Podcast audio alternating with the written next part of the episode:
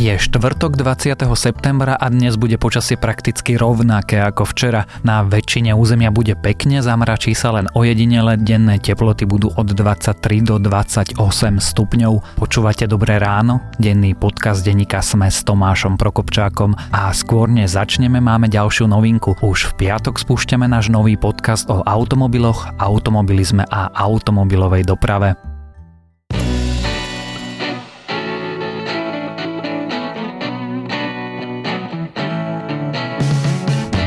Ahojte, volám sa Michael Kasarda. Ja som Matej Ohrablo. A ja Marek Poradský a spoločne pre vás pripravujeme za volantom nový podcast o autách. Budeme sa rozprávať o tom, ako si kúpiť auto, ako sa oň starať, o novinkách, o situácii na cestách a vôbec o témach, ktoré trápia slovenských motoristov. Podcast za volantom nájdete každý piatok vo svojich podcastových aplikáciách a na webe auto.sme.sk. Začíname už tento piatok 21. septembra.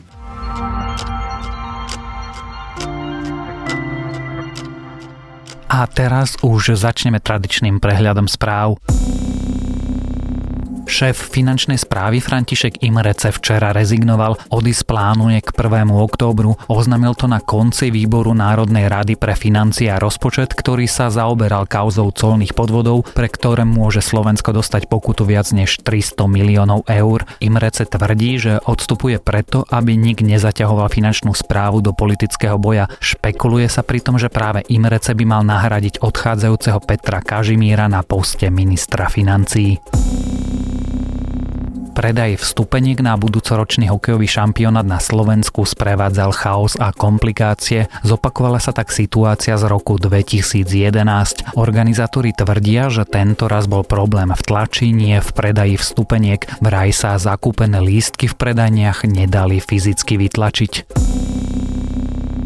Ministerstvo financí chce zdaniť súťaže o auta aj dovolenky, no takúto zmenu navrhuje potichu. Obchodníci o nej dokonca ani nevedeli. Rezort Petra Kažimíra navrhol zaradiť spotrebiteľské súťaže medzi hazardné hry. Ich organizáciu by bolo treba nahlásiť a usporiadateľ by musel platiť 15-percentný odvod do rozpočtu.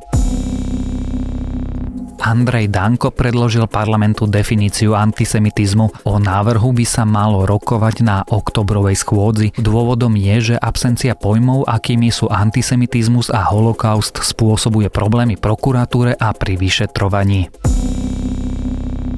prvočísla možno nie sú až také náhodné, ako sa nám môže na prvý pohľad zdať. Nový výskum totiž narazil na unikátny vzor v rozmiestnení prvočísel, čo platí, ak si ich predstavíte ako fyzický útvar. Vzor rozmiestnenia prvočísel sa podoba na vzor rozmiestnenia atómov v určitých prírodných kryštáloch. Viac správ nájdete na webe Denníka Sme.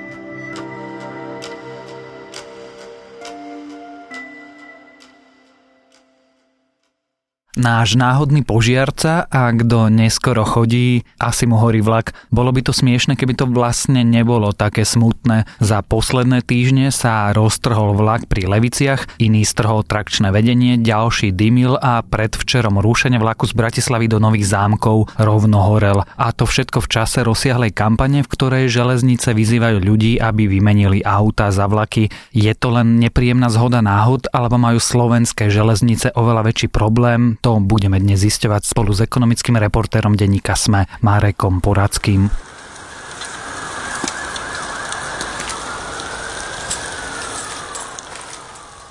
Marek, videl si to video s horiacim vlakom? Videl. A čo si si pomyslel, keď si ho prvý raz videl? Boli to zvláštne pocity. Vidieť horiaci vlak alebo rušeň a zrazu vedľa neho stojaci ľudia, ktorí nevedia, čo majú robiť a za normálnych okolností, keď sedíš vo vlaku a vlak zastane niekde mimoriadne na trati, tak ti všetci hovoria, že máš sedieť v tom vlaku a nemáš ho opustiť. Boli to zvláštne pocity a nevedel som, čo si mám o tom celom myslieť. Ty si podobnú situáciu zažil niekedy? Takúto nie. E, stalo sa, že sa pokazilo rušeň. To boli veľmi vtipné situácie. Vtipné v čom? Vtipné v tom, že ja chodievam ICčkom v tom zmysle, že vlak odstavil v Piešťanoch, čakalo sa na rýchlik, ktorý prichádzal z Bratislavy na Trnavu, alebo teda na Trenčín a vymenili rušne. To znamená, že IC sa pohlo, ale tí ľudia, ktorí boli v tom rýchliku, tak museli čakať buď na iný rušeň, alebo... A čiže vy ste dostali rušen z rýchlika a ten rýchlik zostal stať na miesto vás? Áno. A potom sa mi to stalo druhýkrát, keď som išiel zase z Košic do Bratislavy, tiež sa pokazil rušeň a z nejakého expresného vlaku v Trenčíne zobrali rušeň, pripojili ho na IC, ten vlak odtiahol do Bratislavy a ľudia, ktorí buď išli do Žiliny alebo do Bratislavy, museli ostať čakať a stať. Ono internet sa síce zabáva, ale človeku zostane až tak smutná. Tá zaujímavá otázka je, že to je náhoda, zhoda rôznych nesúvisiacich udalostí, alebo to je indikátor toho, že slovenské železnice majú vážnejší problém? Ja by som povedal, že je to aj zhoda náhod, aj to, že nie že majú, ale zarábajú si na veľmi vážny problém. Keď to naformuluješ takto, čo to vlastne znamená? Na aký problém si železnice zarábajú a čím si zarábajú na ten vážnejší problém? Zarábajú si tým, že tie vlaky, ktoré chodia po slovenských železniciach, buď prestanú jazdiť, buď sa budú kaziť, buď budú horieť, alebo napriek tomu, že máme už, alebo snažíme sa mať moderné vlaky, tak stane sa, že príde vlak, kde ty si sadneš do starého koženkového sedadla a tým problémom sú peniaze. Prečo? Šetrí sa. V čom všetkom sa šetrí, keď sa šetrí pravdepodobne na miestach, kde by sa šetriť nemalo alebo aspoň nemuselo? Šetrí sa na ľuďoch, šetrí sa na náhradných dieloch, šetrí sa na vybavení, to je asi ten základ, ale niekedy do toho príde aj obyčajné možno lajdáctvo tých ľudí, ktorí by mali upratať ten rušeň a ho neupracujú. Ten požiar nevznikne náhodou toho rušňa. Ten požiar môže vzniknúť tým, že v tom rušni ostal nejaký prach na nejakom masnom povrchu, boli teplá, horúčavy, to miesto bolo horúce a tým pádom sa to zapálilo. Pochopil by som, keby to bola náhodná udalosť, ktorá sa stane raz za čas. Teraz máme sériu udalostí, ktoré povedzme, že môžu byť náhodou, môžu vykazovať istý vzorec správania sa. To nás vedie k otázke, v akom stave sú slovenské vlaky? Ja som to už raz hovoril, záleží, že na akých tratiach. Niekde sú dobré, niekde sú priemerné, niekde sú príšerné tie vlaky. A podľa čoho sa potom tie železnice rozhodujú, na akú trať dajú aký kvalitatívny kus. Prémiou linkov je Bratislava, Žilina, Košice, to sú IC na ktoré sa platí pomerne dosť peňazí. Čiže tam je veľký predpoklad, že tam pôjde ten najkvalitnejší vlak, najkvalitnejší rušeň s najkvalitnejším vybavením. Keďže hlavná trať je Bratislava, Žilina, Košice, tak na tu sa tiež dáva veľký dôraz, aby ten rýchlik išiel tiež v nejakej primeranej kvalite. No ale potom máme Bratislavu, Banskú Bystricu, kde už ak sa pokazí nejaký vozeň, tak sa tam dá starý koženkový vozeň. Ak je napríklad rušeň, ktorý mal ísť do opravy, alebo je v oprave, tak sa dá že starší rušeň, respektíve rušeň, ktorý je ako záloha. No a potom sa stane, že sa ti roztrhne vlak, potom sa stane, že sa zapáli rušeň alebo sa zadymí rušeň. Ty si práve opísal, ako sa železnice rozhodujú, ale otázka prečo sa tak rozhodujú. Ešte rozumiem, že keď idem ICčkom, tak idem prémiovejšom vlaku, ako idem rýchlikom, nevraviac o osobáku. Ale prečo sa rozhodujú podľa trásy? Ja napríklad, keď si zaplatím lístok na trase do Komárna z Bratislavy, tak mne je úplne jedno, čo si myslia železnice. Ja chcem dôjsť do Komárna. No tak tam je súkromník napríklad do toho Komárna ale musíme si povedať, že tých peniazí je málo. A vlastne problém železníc, ale aj Slovenska je, že my miesto toho, aby sme investovali, tak sme čakali na Európsku úniu a my investujeme len z Európskej únie. To znamená, že keď my máme nové vlaky, tak väčšinou tie vlaky sú z Európskej únie kým sa schváli projekt, kým prídu peniaze, kým sa tie vlaky vyrobia, tak sa tie vlaky postupne dávajú do jednotlivých regiónov. Moricové vlaky, alebo teda respektíve vlaky, ktoré vyrobil Žos Vrútky, tak ich máme 32 nových, ale 16 z toho je v podstate nepojazdných, čiže železnice miesto toho, aby využívali nové vlaky, tak používajú staré a... Prečo je polovica tých vlakov nepojazdných? Zlá súčiastka. Čiže železnice si objednali 32 nových vlakov, z ktorých polovica nejazdí? Buď nejazdí, alebo je v nejakom stave, oprav, revíznych kontrol. A oni za ne zaplatili? Samozrejme, zaplatili. A nejazdia? Nejazdia. Oni ich reklamujú, snažia sa ich opravovať v dielniach, v svojich dielniach, vrútky. To sú tí, ktorí dodali tie vlaky bez tej súčiastky? Nie, tá súčiastka je chybná. Mm-hmm. Moric sa vyhovára na subdodávateľa, ktorý dodal zlú súčiastku. Ale stále nejakým spôsobom sa stane to, že z tých 32 vlakov, ktoré by mali reálne slúžiť, tak 16 15-14 je v depách.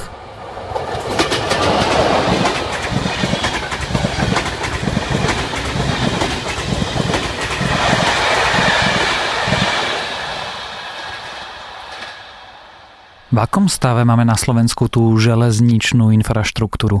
Pýtam sa preto, že momentálne železnice a teda samozrejme to sú dve rôzne firmy, ale majú kampaň, že výmeň osobné auta, nechoď automobilom, nepoužívaj cesty, choď vlakom, bude to ekologickejšie, bude to príjemnejšie. Ty by si vymenil po tomto všetkom auto za vlak? Ja som išiel minulý týždeň z Bratislavy do Žiaru nad Hronom. Je to osobitný zážitok, keďže ja chodím cez Žilinu do Košíc. A už vlastne, tedy sa začali diať tie roztrhnuté vlaky a pád trakčného vedenia, tak som mal obavu, že čo sa stane. Ale kamarátka ma upozornila, že keďže vie, že chodím do Košice Žilinu, tak si mám kúpiť lístok do prvej triedy, lebo je to iný svet. A ona mala pravdu, je to iný svet v tom rýchliku nebol reštauračný vozeň, e, naozaj tam bol ešte jeden vagón, ktorý mal koženkové sedadla. No bol to zážitok. A na tvoju otázku zase záleží kde a ako. Tak skúsme dať návod našim poslucháčom, že podľa čoho by sa mali rozhodnúť, akú formu dopravy majú zvoliť. No ja osobne by som si vybral vlak. Ako ja preferujem vlak, električku, lebo mi to príde rýchlejšie, pohodlnejšie, aj bezpečnejšie a pre všetkým udalostiam, ktoré sa teraz dejú. A ešte si môžeš natočiť aj virálne video. A ešte si môžeš natočiť aj virálne video, zavesiť to na somri a si slávny. Ale je to samozrejme na nich, ako ak bývajú v Bratislave alebo pri Bratislave, tak asi by som im odporúčil nech naozaj nasadnúť do toho vlaku, lebo stáť hodinu, hodinu a pol v nejakých zápchách je pomerne náročné na psychiku, na príchod do práce, školy a tak ďalej. Ale zase treba povedať, že tie vlaky v okolí Bratislavy sú už moderné a sú kvalitné, čiže to by sa nemalo stať. Je to náhoda, ak sa to stane. Ako vlastne železnice reagujú na všetky tieto udalosti? Čo tvrdia? To je dobrá otázka. Pri roztrhnutých vlakoch povedali, že je to opotrebenie materiálu. Pri tom horiacom rušni som nezachytil vlastne ani, že ich zdôvodnenie, takže neviem na to odpovedať. Ale predpokladám, že tá reakcia je v tom zmysle, že takéto udalosti sa na tratiach stanú. Myslí si, že sa to bude opakovať? Ja si myslím, že áno. Vo výraznej miere? To neviem povedať, ale myslím si, že sa to bude opakovať. A dôvodom je to, čo sme sa tu rozprávali, že jednoducho tie systémové zlyhania sú neriešené? Áno tak e, uvidíme. Zatiaľ ľuďom odporúčame, aby vlak použili, ale pre istotu sa pripravili na komplikácie. O slovenských železniciach, o slovenských vlakoch, o horiacich slovenských vlakoch a o tom, ako by mohli vyzerať v budúcnosti sme sa rozprávali s ekonomickým reportérom denníka SME Márekom Poradským.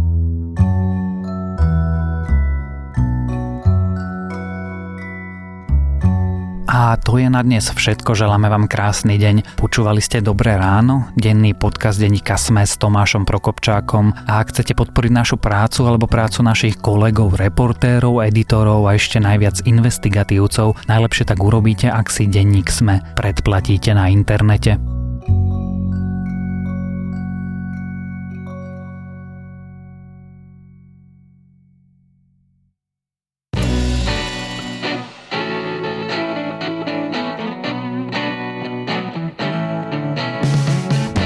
Ahojte, volám sa Michael Kasarda. Ja som Matej Ohrablo. A ja Marek Poradský a spoločne pre vás pripravujeme za volantom nový podcast o autách. Budeme sa rozprávať o tom, ako si kúpiť auto, ako sa oň starať, o novinkách, o situácii na cestách a vôbec o témach, ktoré trápia slovenských motoristov. Podcast za volantom nájdete každý piatok vo svojich podcastových aplikáciách a na webe auto.sme.sk.